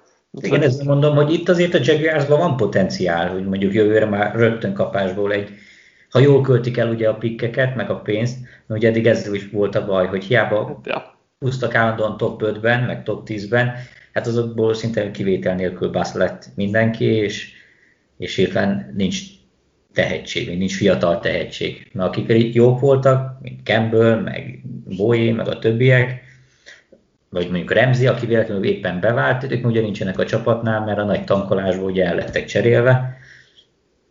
Úgyhogy ez ilyen, ilyen fura, nagyon fura ez a szezon, ez a, a Jaguars-tól. Ilyen érdekes lesz, hogy, hogy kit sikerül megszerezni maguknak, mit csinálnak a drafton, de akár még jó is lehet. Legalábbis az alapok úgy tűnik, hogy adottak, adottak hozzá. És az 1 per 2 főváromásáról ugrunk az 1 per 3 jelenlegi birtokosára, amelyik a Bengals, amelyik otthon kapott két Giants-től 19-17-re. Nem volt egy nézőbarát meccs, mert egy-két play kivéve nem volt nagy vagy látványos játék, összesen 2 darab 20 plusz yardos play volt, és ugye plusz a kickoff TD hát nem volt, tényleg nem volt jó nézni ezt a mérkőzést. Nem, nagyon, nagyon fárasztó egy mérkőzés volt. Én a Giants-től sokkal többet vártam, azért ez a Bengals önmagában nem egy jó csapat, tehát nagyon kevés benne a tehetség. Ehhez, ehhez még hozzájött az, hogy Joe Burrow egész szezonra kilőtt, és szinte már imádkozni kell ahhoz, hogy a következő szezon elejére bevethető legyen. Úgyhogy neki tényleg már csak az maradt, hogy így őrizgessék ezt az 1 per 3-as pikket, mert valószínűleg feljebb nem tudnak menni. A Giants pedig, hát jó, egy, egy három hetes csapatról van szó, tehát azért a Giants sem egy jó csapat, úgyhogy ilyen szempontból végül is érthető, hogy egy ilyen alacsony színvonalú meccset hát négy. Négy hetes és csoport első Igen, és ugye ez, ez, ez, az, ami megzavar benne, vagy emiatt várhatnál többet a Giants-től, vagy bármik NFC East-estől, hogyha belegondolsz, hogy ez csoport győzelemért megy, akkor ez általában azt jelenti, hogy egy jó csapatról van szó, de, de nem. Úgyhogy itt ezt el kell vonatkoztatni, hogy mert itt egy három hetes csapat játszott egy 2-6-1-essel, vagy 2-7-1-essel. 2-7-1-essel, igen. És hát ez olyan is volt. Ugye a Bengals az támadó oldalon az abszolút meg volt lőve, a pontjaiknak a felét gyakorlatilag egy 100 plusz yardos kickoff returnből szerezték, azon kívül annyit csináltak, hogy nem nagyon engedtek nagy játékot, bár ezt nehéz megmondani, hogy ők voltak jók, vagy egyszerűen a Giants volt ennyire béna, pláne hogy ugye a második, második félidő nagy részében Daniel Jones nem is játszott, mert a combhajlítója megsérült. Úgyhogy ez, amikor már tényleg két csereirányító volt a pályán, az, az, az nagyon botrányos volt. Tehát gyakorlatilag a Giants, az, nek volt egy jó drágja, amikor Jones kiosztott egy hosszú paszt Engramnek, utána pedig hát abból élt, hogy a Bengals elhagyta a labdát kétszer, vagy hár, nem háromszor elhagyta, aztán ugye abból jött egy-két field goal, meg ugye a végén, ugye a végén is nagyon őrült volt a meccsnek, mert ahelyett, hogy csak simán elpantolta volna a csapat, meg lepörög az óra, ugye a Giants támadhatott, sikerült összehozni egy holding büntetést, ezután jött egy nagy visszahordás, és még simán benne volt abban a meccs, az a meccsben 19-17-es állásnál, hogy a Ugye a Bengals ezt, ezt valahogyan megfordítja, mert vagy 20 yardot kellett volna előre haladni. Erre az első playből, playből rögtön jött egy fumble, és ugye ezzel dőlt el a mérkőzés. Tehát ez, ez nagyon keserves volt, és tényleg azon múlott, hogy ki követte el a sokkal kevesebb hibát. Igen, a Giants végig jobb volt a mérkőzésen, de, de ahogy mondtad, a végén nagyon közel volt a Bengals győzelemhez, mert volt ugye egy értekeltő drive tényleg, tehát e- egy drive volt, amelyik működött, ehhez képest tényleg ott voltak, hogy két jó passz, meg egy field goal, aztán megnyerték volna ezt a találkozót, ahhoz képest, hogy, hogy tényleg nézhetetlen volt Burrow nélkül ez a Bengals, összesen 155 támadó előtt tettek fel a táblára, ami nagyon, nagyon, rossz. De igen, tehát a túloldalon a Giants sem volt sokkal jobb. Nyilván Daniel Jones sérülése azért sokat nyomott itt a labda, mert azért Colt McCoy nem, nem vezette túl jól itt, a, itt az offense, Jonesban legalább egy pár jó játék benne volt. Nem tudom, mit lehet még erről a mérkőzésről elmondani. Giants átvette a vezetést a csoportban. Ez egy fontos fegyvertény lehet a végére. Végül, de nem utolsó sorban, szokás szerint a Jets mérkőzésével zárjuk a Short, Dolphins, Jets 23, Dolphins védelme megint nagyon jó volt, a Jets offense pedig megint borzalmas volt. Hát, vagy ezt mondhatod, hogy a Jets offense annyira borzalmas volt, hogy a, egy, egy csúcsok csúcsának tűnt a, a Dolphinsnak a védelme, ezt ilyenkor ugye mindig nehéz megmondani, mert a Jets offense mindenki ellen borzalmas. Tehát szerintem, ha van olyan védelem, ami ellen, vagy olyan, van olyan offense, ami ellen a, a Lions védelme jónak tűnne, az mondjuk a Jets. Tehát ott, ott tényleg ott elhiszed, hogy Patricia egy zseni. Milyen kár, nem játszottok idén a jets Igen, de az, az lenne aztán a csoda meccs. Meg lehet, hogy megmentették volna a Patricia állását, hogy lehet, hogy jobb is. Igen, úgyhogy így ez így tökéletes. Tehát a, Szerintem megint bebizonyosodott az, hogy Fitzpatrick jobb, mint Tua. Tehát én nagyon, hát azt nem mondom, hogy nagyon csípem Tuát, de úgy, úgy tudom értékelni a, a benne lévő potenciált, a hosszú távú franchise irányítót, de szerintem idén, hogyha a Dolphins playoffba szeretne jutni, már pedig a mérleg alapján erre minden esély megvan, akkor talán jobb lenne, hogyha Tua a hüvelykúj sérülése az, az, az súlyosabb lenne, és és inkább Fitzpatricket erőltetnék, mert, mert egyszerűen többet hozzátesz támadó oldalon, és hogyha a védelem, meg mondjuk a speciális egység ugyanúgy hozza ezt a jó, meg közel hibátlan teljesítményt, akkor abszolút benne van a playoff, és, és szerintem ez most fontosabb annál, mint hogy Tuának legyen, nem tudom én, két-három meccse, ahol most az a pár szerintem olyan sokat nem számít, és akkor így akkor legyen meg az, hogy akkor egy playoffból jönnek, és jövőre akkor már egy ilyen mentalitással lehet neki futni a szezonnak. A másik oldalon pedig Darnold... Még, még, még itt marad a bocsánat, csak hogy, csak hogy miért nem menjünk át. Szerintem ebben vagyok biztos egyébként, szerintem lehet, hogy jobb, hogyha túl kap egy kis playoff tapasztalatot, legalább egy meccset, szerintem így is úgy is kiesnének, tehát nagy, nagy valószínűséggel Fitzpatrickkal is és Tumával is kiesnének meg lehet, hogy ez nem egységként túl tök lett volna, mert a Jets védelmét bárki szétszedi igazából, és Fitzpatrick sem volt szerintem igazán extra, megoldotta a helyzeteket, Devante Parkerre jól feldobálta a labdákat, de szerintem extra nem tett hozzá ő sem, mm, nem tudom melyik a jobb, nyilván lehet ezen vitatkozni. De, nem, de az, hogy nem tett hozzá extrát, az oké, okay, de legalább ugye az elvártat hozta. Ugye Tuával az volt a probléma, és ez mondjuk a hatékonysági mutatókon is meglátszott, hogy vele visszaesett, tehát ő konkrétan elvett a, a, az offense-től, és nem, nem, nem tudom megmagyarázni, hogy miért lehet, nem meri úgy bevállalni azokat a, a nehezebb passzokat, mert azért nem lehet azt mondani, hogy a Viking vagy a Vikings, hogy a Dolphins elkapó olyan jól szeparálódnának, hogy, hogy maga biztosan oda dobhatná. Fitzpatrickről meg tudjuk, hogy ő triple coverage is úgy bedobja, mint ahol nem lenne ott senki.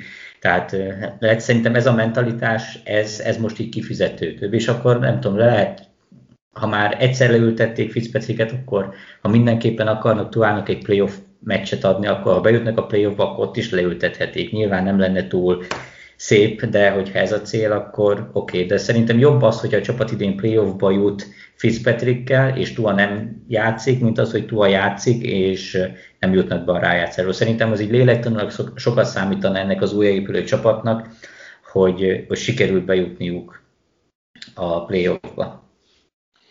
És akkor a Jazznél Darnoldról akartál mondani valamit, úgyhogy nem beszélem. Ja, hát igen, ő rosszabb, mint Flacco, vagy rosszabbul játszott. Én is ezt írtam, igen. Úgyhogy ez, ez, ez nem, nem igazán tudom hová tenni. Abszolút nem látom a Jazzben, hogy idén egyetlen egy győzelmet össze tudna szedni. Uh, Még a Patriots lehet ott, hogy, a utolsó fordulóban, hogy Belicek nem akarja, hogy a Jets egy per egyes legyen, és akkor uh, odaadja, oda, odaadja a győzelmet a Jetsnek, mert amúgy ugye Seahawks, Rams, uh, Browns van még, és, és, és Raiders, úgyhogy e, e, egyik sem egy győz, egyik sem egy könnyen nyerhető mérkőzés. Patriots sikerült ugye pariban lenni, tehát az esetleg egy, egy olyan meccs lehet, amikor Belichick is át akarja engedni, hogy nehogy meg legyen Lawrence a Jetsnek, de nyilván ez csak egy ilyen conspiracy theory. Hát igen. Az a baj, hogy ez a Jet, hát még a védelem nem is lenne annyira rossz, és még Finn Williams tök jól játszik, tehát ő tényleg lassan megszolgálja az árát. De ami egy, az egyetlen jó védő jelenleg a csapatban szerintem. Igen, tehát és de ami az, úgy rendszer szinten szerintem a Jets védelme, hát nem olyan, messze nem olyan rossz, mint mondjuk a támadósor, tehát azért óriási különbség van közte. Ha csak a védelmen múlna, szerintem tudnának egy-két meccset nyerni. A támadósor viszont annyira kritikán aluli, hogy, hogy erre nem lehet mit mondani. Ott, és még úgy, hogy Mims jól is játszik. Tehát szerintem mondjuk ő egy ilyen tök jó választásnak tűnik így utólag, tehát ő, ő, ő képes extrát hozzátenni. De az, hogy Darnold Fleckónál is gyengébben játszik, itt uh, szerintem egyre biztosabb az, hogy egyrészt hülyeség volt Gész megtartani, úgymond Darnold fejlődése céljából, mert, mert ez egy ilyen veszett fejszényele, másrészt pedig Darnold, hát ő lehet az új Rosen, vagy legalábbis új, új Sasper kb., mert hogy nagyon-nagyon meglepne, hogyha a Jessnél maradna Persze. jövőre is. Persze, az kizártnak tűnik jelenleg, és de sokan fel akarják menteni Darnoldot, hogy Gész, meg Jets, de hogy, de hogy ő is pocsékú játszik, rossz döntések, rossz dobások, tényleg, tényleg Flecko jobb volt, ami már azért sokat elmond, úgyhogy én nem nagyon látok jövőt ebben a sázban, vagy valami újra kéne alakítani, de nem hiszem, hogy ő, ő most már bármelyik franchise majd beválhat, nyilván, hogyha elmegy mit tudom, a Steelersbe, vagy a Coltsbe, vagy nem tudom, jobb, jobb stábbal, meg jobb kisegítő személyzettel valami alsó szintet még elüthet, de hogy, de hogy nem gondolom, hogy ő bárhol most már bármilyen szinten megváltó lehet, vagy, vagy egy, egy jobb képességű franchise irányító. Ami vicces volt, hogy, hogy, hogy Adam Gacy meccs után mondta, hogy hát nem is ő hívta a játékokat, aztán a riporterek ugye odafigyeltek, hogy a, nem is a támadó, hogy a támadó koordinátor nem hívta a játékokat, tehát az oldalvonal mellett nem azt csinálta, és Gaze ennek ellenére ragaszkodott hozzá, hogy de hát nem ő volt, meg hogy csak az első pár játéknál hívta, és akkor utána átadta, de akkor mondták, hogy de hát, és akkor mi volt az első három játék után, és hogy ja, de hát nem tudom, és nagyon kínos volt az egész sajtótájékoztató, és nagyon várom, hogy végre legyen ennek az egész Adam Gaze projektnek, mert, mert tényleg, tényleg kínos. Ez meg, igen, igen, nekem is ez jutott eszembe, hogy ez egyszerűen kínos, tehát rossz, rossz nézni ezt a szenvedést, amit egyrészt az offense, másrészt meg amit ő produkál a, mink a sajtótájékoztatókon, hogy nem is ő hívta, ő csak továbbadta a állításokat. Tehát ez tényleg jobb lett volna, ha csendben marad. Ja. Hát még öt meccs, négy, négy meccs, annyi van még? Öt meccs. Hát nem baj, egy, egy lépéssel közelebb van a Jets az egy per egyhez és Trevor Lawrencehez, meg, meg Gaze kirúgásához, úgyhogy igazából ez már csak, már csak idő kérdése. Szerintem tényleg annak szurkolat a Jets, hogy azért meglegyen Trevor Lawrence, és ne sikerüljön elrontani ezt az egészet, és átadni a Jaguarsnak, mert az még, az még ciki lenne. Mondjuk Lawrence-ről olvastam, hogy azt mondta, hogy inkább maradna az egyetemen, mint hogy nem, nem, nem, nem, mennyire kamu vagy. Nem, ez kamu, kamu. Ez kamu volt nem, akkor? Annyi, annyit tudod, hogy még nem tudja, hogy mi lesz, hogy majd jön-e, vagy nem jön-e. Jönni fog, ez nem, nem, nem igazán kérdés. Uh, de Van mondjuk, még... hogy ez nem lenne egy rossz, hogyha onnan mindenkit kivágnának, és akkor egy új menedzsment lenne. Tehát New York alapvetően egy vonzó célpont lehet. Mondjuk nyilván, hogyha Géz maradna, akkor biztos, hogy nyilván, én Lawrence nem, nem, nem azt mondanám, hogy jó, akkor én nem jövök akkor. De hát nem, nem fog maradni, tehát az, az, az ki van zárva.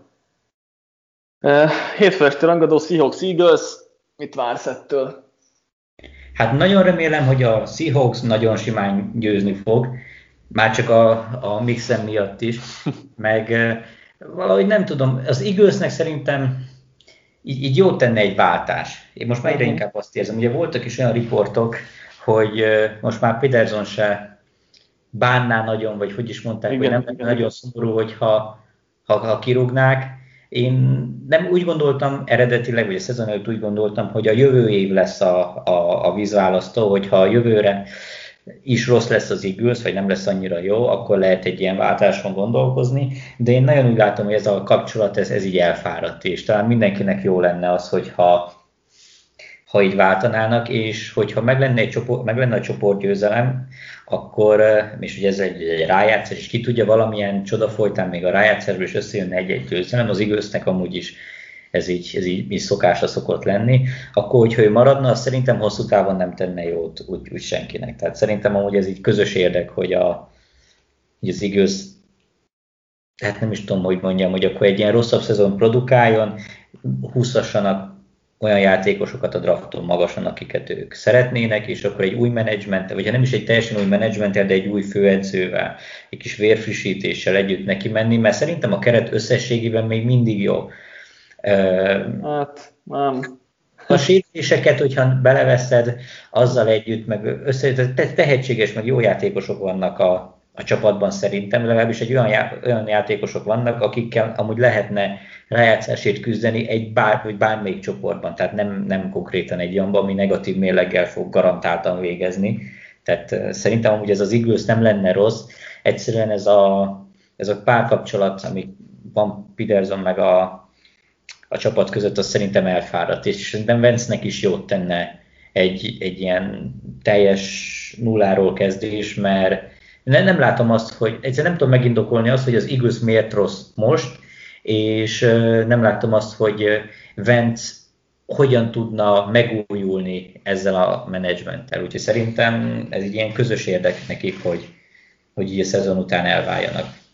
Szerintem is egyébként azzal nem értek egyet, hogy ez egy olyan jó keret lenne, mert, mert öreg, és már visszaesőben van, és amúgy sem annyira jó. Nyilván nem, tehát nem is feltétlenül ennyire rossz, mint amit most a mérleg mutat, de, de hát ez most egy nagyon rossz csapat, nagyon rossz keret, és, és szerintem is teljesen nulláról kell kezdeni, tehát Javi Rosemannel és, és Doug Petersonnal is szakítani kellene, úgyhogy nem tudom meglépi ezt Lúri, de, de szerintem is ez lenne egyébként helyes lépés az eagles és én remélem, hogy nem nagyon nyerünk már meccset idén, és akkor ez el fog jönni, hogy, hogy nagy takarítás lesz. Ugye most a hetedik az Eagles a draft sorrendben.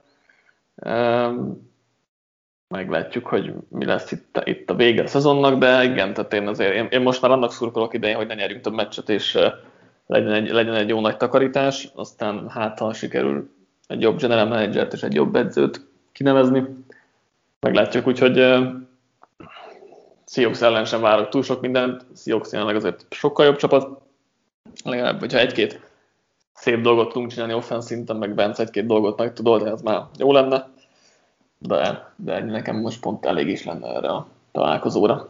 Hát igen, itt ezek a, ez a hátralévő pár meccs inkább arról kellene, hogy szóljon szerintem, hogy valahogyan így Vence önbizalma, helyreálljon. Tehát tényleg egy-két szép játék, valószínűleg a vereségek ezek így is jönni fognak, mert azért az igaz sorslás az utolsó két csoportmeccsen kívül azért eléggé yeah. brutális, tehát a liga legjobb csapataival fognak játszani, és nem, nem tűnik reálisnak, hogy bárkit megverjenek, egyszerűen.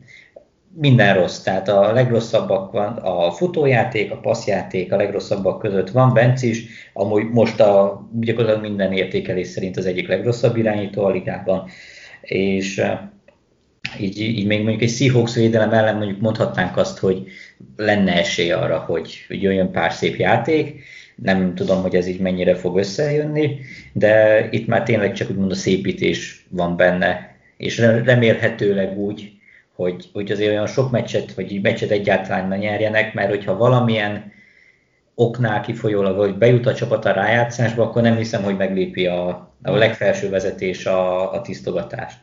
Nem. Igen, én is ettől tartok. Ugye a sorsolás, hogy a Seahawks, Packers, Saints, Cardinals a következő négy meccs, úgyhogy, úgyhogy ez reálisan ez egy 3-10-1-es mérleg, és akkor utána két csoport megcsöngel, meg ki tudja mi lesz. De, ja.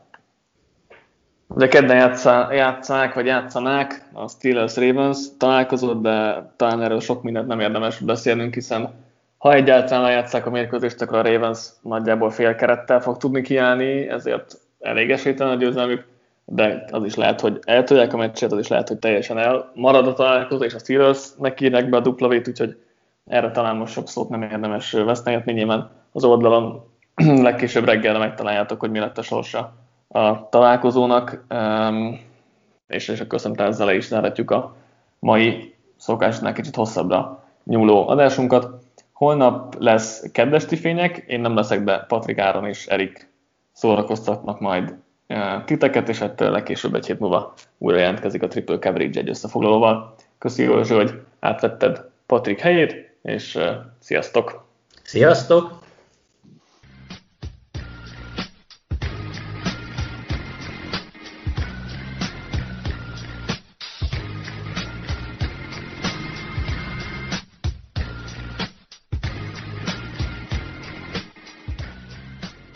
Ha más podcastekre is kíváncsi vagy, hallgassd meg a Béton műsor ajánlóját.